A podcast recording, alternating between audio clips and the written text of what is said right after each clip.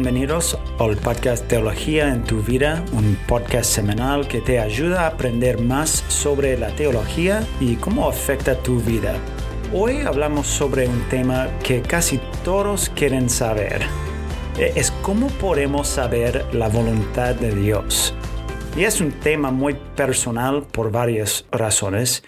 Por ejemplo, cuando mi esposa y yo estábamos planeando a mudarnos a Argentina desde los Estados Unidos, una de las preguntas más importantes que teníamos era, ¿es esta la voluntad de Dios? ¿Quiere Dios que hagamos esto? También, por otro lado, yo hago mucha consejería con otras personas y una pregunta que me hacen mucho es, ¿cómo puedo saber la voluntad de Dios? Bueno, Jason, ¿puedes ayudarnos para entender este tema un poco más? Bueno, hola Eric y, gracias.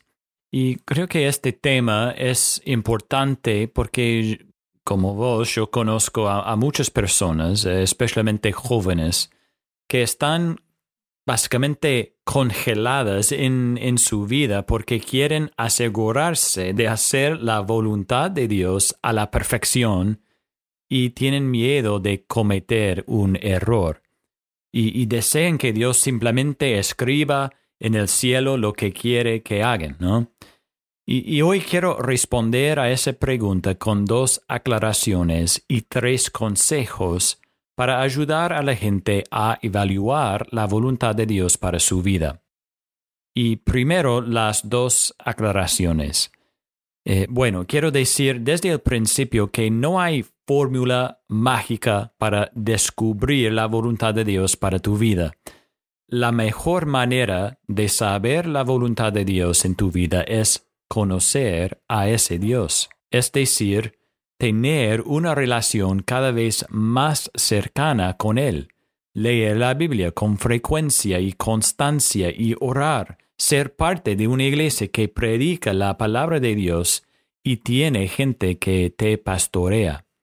Cuando mi esposa y yo nos casamos, tuvimos que aprender a conocernos. tuve que conocer sus preferencias. ¿Preferiría carne de vaca o pollo? ¿Le gustaba la temperatura más cálida o más fría? preferiría quedarse despierta hasta tarde y levantarse tarde o irse a la cama temprano y levantarse temprano. E, e, en otras palabras, Eric, para saber lo que ella quería, yo tenía que preguntarle, tenía que aprender. Pero ahora, después de 15 años de matrimonio, generalmente yo sé lo que ella quiere. No tengo que preguntarle cada vez porque la conozco mejor que hace 15 años. Y, creo que eso es lo que pasa con Dios, que cuanto más crecemos en nuestra relación con Él, más sabemos cuál es su voluntad. Entonces, aclaración 1. No hay fórmulas mágicas para saber la voluntad de Dios. Tenemos que conocerlo a Él. Segundo, debo decir que la voluntad de Dios para tu vida ya está clara. Hay que leer la Biblia. Dios quiere que obedezcas su palabra. Dios quiere que traigas gloria a su nombre.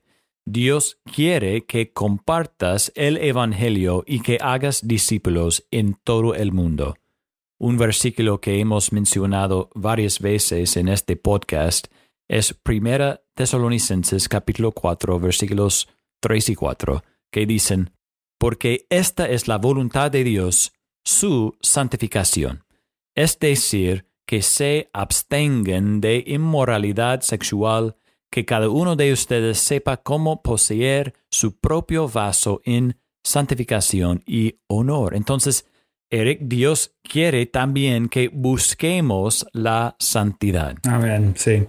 Es cierto. Bueno, mi punto es que en un sentido, la voluntad de Dios no es un misterio. Dios ha sido muy claro en su palabra. Si queremos saber la voluntad de Dios, debemos leer la Biblia y obedecerla. La verdad es que hay suficiente en la palabra para mantenernos preocupados. Pero Bueno, muchas veces cuando hablamos de la voluntad de Dios para nuestras vidas, estamos hablando de carreras o trabajos o el matrimonio o quizás un llamado al ministerio. Así que quiero dar tres consejos, tres cosas en que debemos pensar cuando tenemos una decisión crítica. Primero es considerar tus deseos. ¿Qué deseos tienes?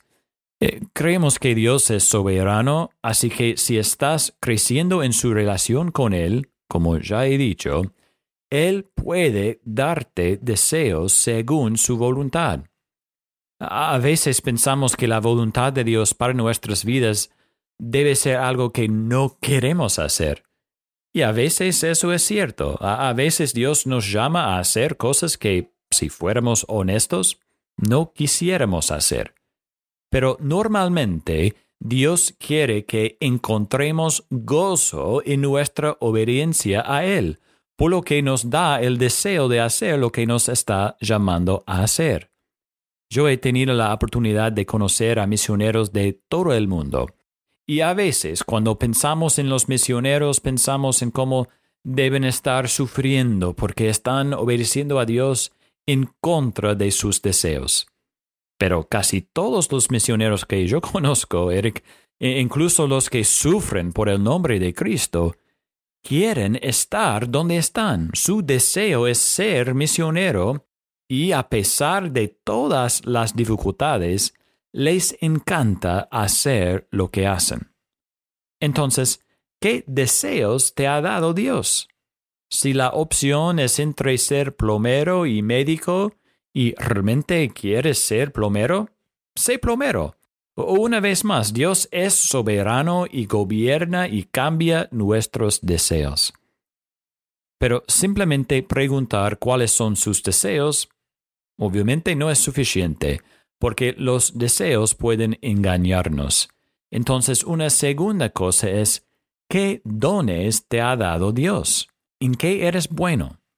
La Biblia enseña que a través del Espíritu Santo todo creyente tiene dones. Entonces, ¿cuáles son tus dones? Tal vez quieres ser diseñador gráfico, pero dibujas personas con palitos como yo. O, quieres ser cantante, pero no puedes cantar afinado. Tenemos que tomarnos un tiempo y evaluar los dones que Dios nos ha dado. Pero acá es donde quiero mencionar algo muy importante. Lo mencioné antes, pero quiero enfatizarlo. Y es el papel de tu iglesia local en este proceso. Si estás tratando de determinar la voluntad de Dios para tu vida con una decisión importante o qué carrera elegir o lo que sea, debes buscar el consejo de personas sabias y espirituales en tu iglesia que te conocen y te amen. Y una forma en que pueden ayudarte es guiándote a ver cuáles son tus dones. A, veces estas personas ven dones que tienes y que quizás no has visto. Y a veces estas personas pueden ayudarte a ver que no tienes un don que pensabas que tenías. De una manera cariñosa y gentil, te pueden decir, bueno, Eric, no tienes el don de cantar, por ejemplo. Solamente un ejemplo. Sí, es cierto. Bueno, cuando estoy solo y cantando y nadie está conmigo, tengo el don de, cantar. bueno, tal vez. Eh, bueno, por, lo tanto, considera los dones que tienes y los que no tienes. Eh, invita a hermanos eh, y hermanas sabias y de confianza en la fe para que te ayuden en esa evaluación. Bueno, tercero es considerar las oportunidades. Es decir, considerar si hay una oportunidad con las circunstancias que un Dios soberano te ha dado de hacer lo que quieres hacer yo veo eso mucho con los hombres jóvenes que quieren ser pastores, lo cual no es un mal deseo. Pero si en ese momento no hay oportunidad en su iglesia u otra iglesia ser un pastor, entonces no es la voluntad de Dios para su vida en ese momento. Quizás en el futuro será. O, quizás quieras estudiar pediatría, pero la universidad de tu país o donde puedes asistir no ofrece esa carrera. Entonces tal vez esa no sea la voluntad de Dios para tu vida. Aquí es donde veo que mucha gente se atasca. Tienen el deseo de hacer algo, tal vez incluso los dones para hacerlo, pero no tienen la oportunidad de hacer esa carrera o trabajo. Y entonces simplemente no hacen nada, o se enojen con Dios o pierden el tiempo. Quizás Dios te ha dado el deseo y los dones para algo, pero e, está reteniendo la oportunidad porque quiere que crezcas y madures en alguna área en tu vida. Entonces, si este eres tú, no pierdas el tiempo. Estudia, prepárate, crece, pero no pierdas el tiempo. Bueno, Eric, hay más para decir sobre este tema, ¿no? Pero espero que esto les dé a nuestros oyentes eh, al menos un marco básico para trabajar cuando estén tratando de determinar la voluntad de Dios para su vida en un área en particular. Y terminaría diciendo que Dios es soberano y que sus planes no pueden frustrarse. Entonces Él va a levantar gente y les va a dar los deseos, los dones y las oportunidades para hacer lo que sea necesario para que su nombre sea glorificado entre todos los pueblos de la tierra. De esto podemos estar seguros.